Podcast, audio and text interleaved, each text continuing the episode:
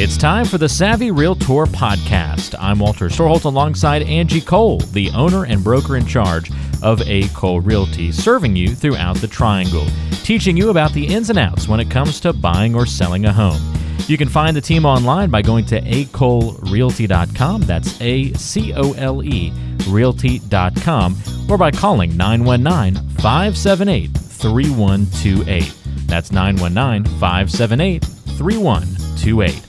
And now it's time for one of the top realtors in the triangle, Angie Cole, and the Savvy Realtor podcast. Angie, you know, where we are turning the calendar into November now, two months left in the year. You want to give us kind of a quick Crazy. market update with how we're shaping up here? Yeah, I feel like I'm a broken record, but again, I mean, the market is still crazy, crazy busy.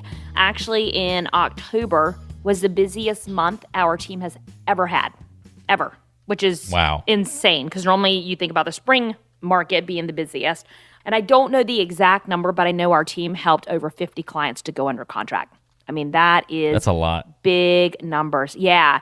And it's all just a part of the limited inventory. There's so many people moving into our area from other, you know, other states. And then the very low interest rates, which, you know, there's word out there that they're not expecting a change in interest rates until like 2022, 2023. Wow. Um, I mean, hopefully for buyers that stays that way. But you know, supply and demand, and with those low interest rates, we have a lot more buyers in the market, and there's not as much inventory to choose from. So prices are going up. So honestly it's a win-win all around for everyone. So yeah, crazy busy market. You know, and as we enter into November, you know, I, I don't foresee it really slowing down too much. You know, normally around the holidays, you know, seasonality a little bit will hit. But I just think with the limited inventory and the amazing interest rates is still going to continue to be strong right through the holidays. Well, it's great to hear, Angie. I am uh, very glad that the momentum is certainly still there, and I'm sure lots of home buyers and sellers uh, will be glad that we've got lots of momentum still building here at the end of the year. So, hopefully, all of that will keep up through the end of 2020 and as we get going into 2021. If you have any questions for Angie as we go through or after our show today, you can reach out at any time that's convenient for you. Call or text Angie at 919 538 6477. Again, 919 538 6477 if you're thinking about buying or selling your home in the near future. We also offer you the opportunity to ask questions that could be featured on the show. You can do that by going to acolerealty.com and ask your questions that way. We might feature it on a future show, only if you want to. Tim over in Durham will have our first question of the week, in fact, so let's get to it. Tim says, My parents are retiring and they want to buy a cabin in Maine to live at in the summer, but they still need a place to live here during the winter. I already own my home, but we've been talking about buying a home on the lake together, and that way we can use it in the summer when they're gone. Is it possible to split a home purchase like that, and are there any other complications I'm not thinking of? Um, and the way I read this and help me out here, Walter, is they just want to buy a home together or Yeah. build two different homes on a piece of property. No, I think I think Tim has uh, the way I read it is Tim has Tim and his family have a house. Yeah. Parents are retiring and Yeah. move, moving to Maine for half the year, but then still want to come back to North Carolina in the winter when it's Yeah, too cold yeah. up in Maine, maybe. So, but then Tim's family can use the house during the summer for you know vacation home, I guess, if it's on the lake or something Got like it. that. Yeah, yeah. I mean, as far as, you know, splitting a home purchase like that together, you know, honestly, I'd say the only complications is remember anytime you do something together, you're stuck with that transaction together. And, you know, that means that you are both going through, well, first of all, you both need to decide on the home. You know, I know there could be a lot of opinions there as far as what is the perfect home per se. You know, if you are paying cash, maybe you're getting financing, but still you're both making a financial investment. And then, of course, there is an investment there that continues on, uh, especially if you're, you know, getting financing with the payments. I would say the only thing as far as complications that could go kind of south is if there's any personal, you know, issues between you and your family, y'all butt heads or anything like that. But I mean, I, there's a lot of people that buy homes together. That is not uncommon. I've seen where, and not necessarily, I would say buy together as much, but maybe like someone is helping with co-signing just to you know make financing possible. Um, but we have worked with some clients in the past. I Actually, can think of one off the top of my head. We've now helped her like three times. But one of the homes um, she purchased, she and her mother bought together and they actually lived together. So, you know, it could work for you. Just remember, you know, that there's any drama between the family, you know, you do have you're both owners of a home and you have to both be in agreement of selling and also the spouses have to be in agreement of selling too. So I think that's really important to remember that in North Carolina, it takes one to buy, two to sell per se. And so, for example, if myself and my mom want to buy a home together, if I'm married and my husband doesn't give permission for the sale, the sale's not happening.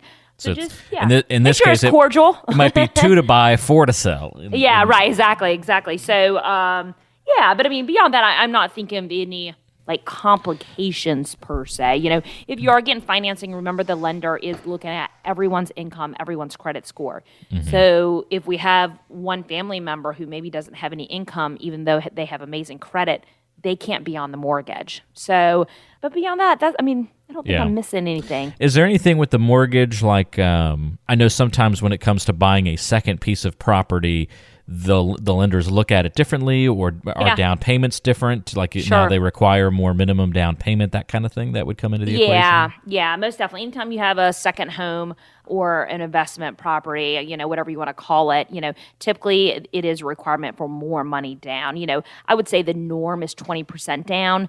That's not always a must okay? Depends on your financial situation.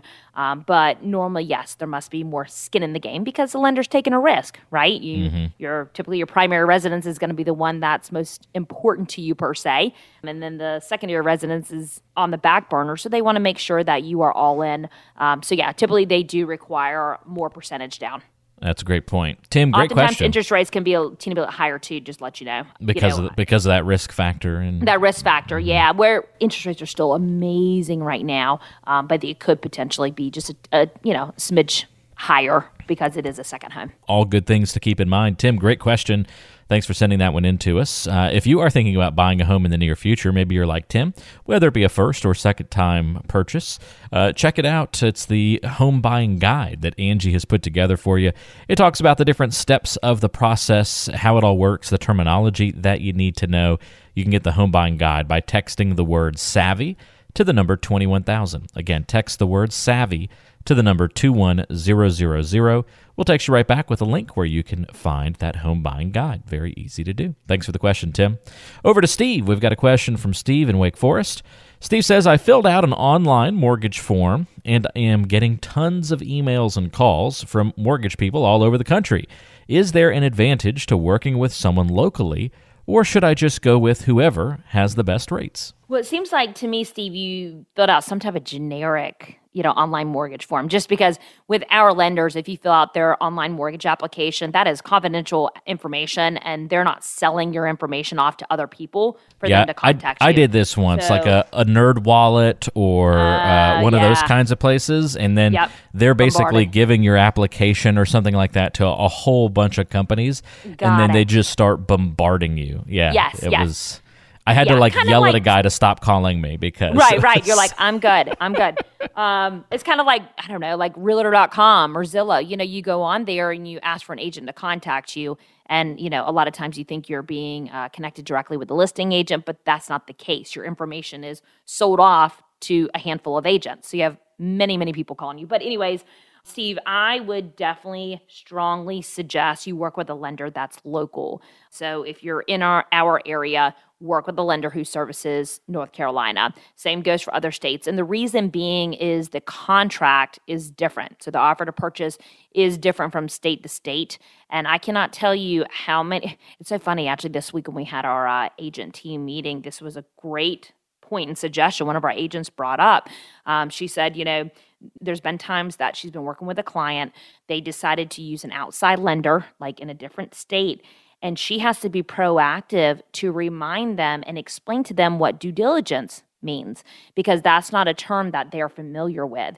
And she's had a hiccup. And before she was on top of that, she had a hiccup where appraisal, it was two days prior due diligence, checking in to see if the appraisal came back. And they were like, oh no, it's being ordered now well, wait, wait, what? You know, like the appraisal needs to come back before due diligence expires because due diligence expires and then our client has a lot more money at risk. So that goes to show you that working with a lender who's not local to our area, can definitely cause issues because they just don't understand the terminology and the way that our contract reads. And that means you could have money at risk and potentially lose money because a ball was dropped. So we do have amazing contacts that we work with. One of those being Jonathan Ellis uh, with Fairway Mortgage, and I mean he is on top of it. He has an online application we can you know send to you.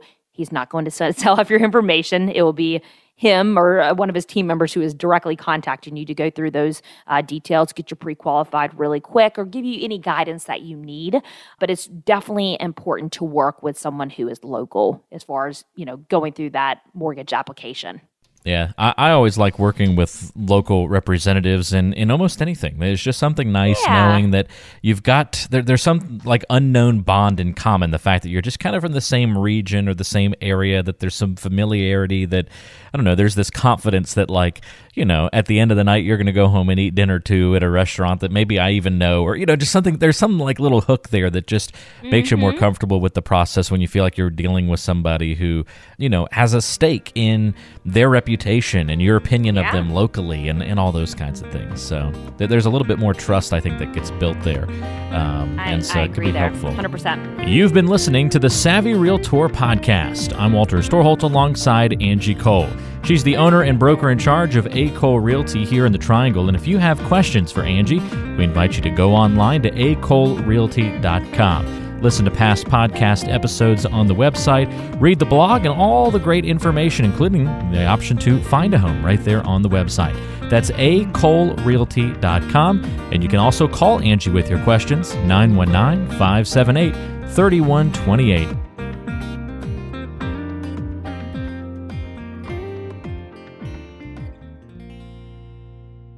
Did you know that Angie Cole also has a radio show? Tune into The Savvy Realtor, Saturdays at noon on 106.1 FM WTKK.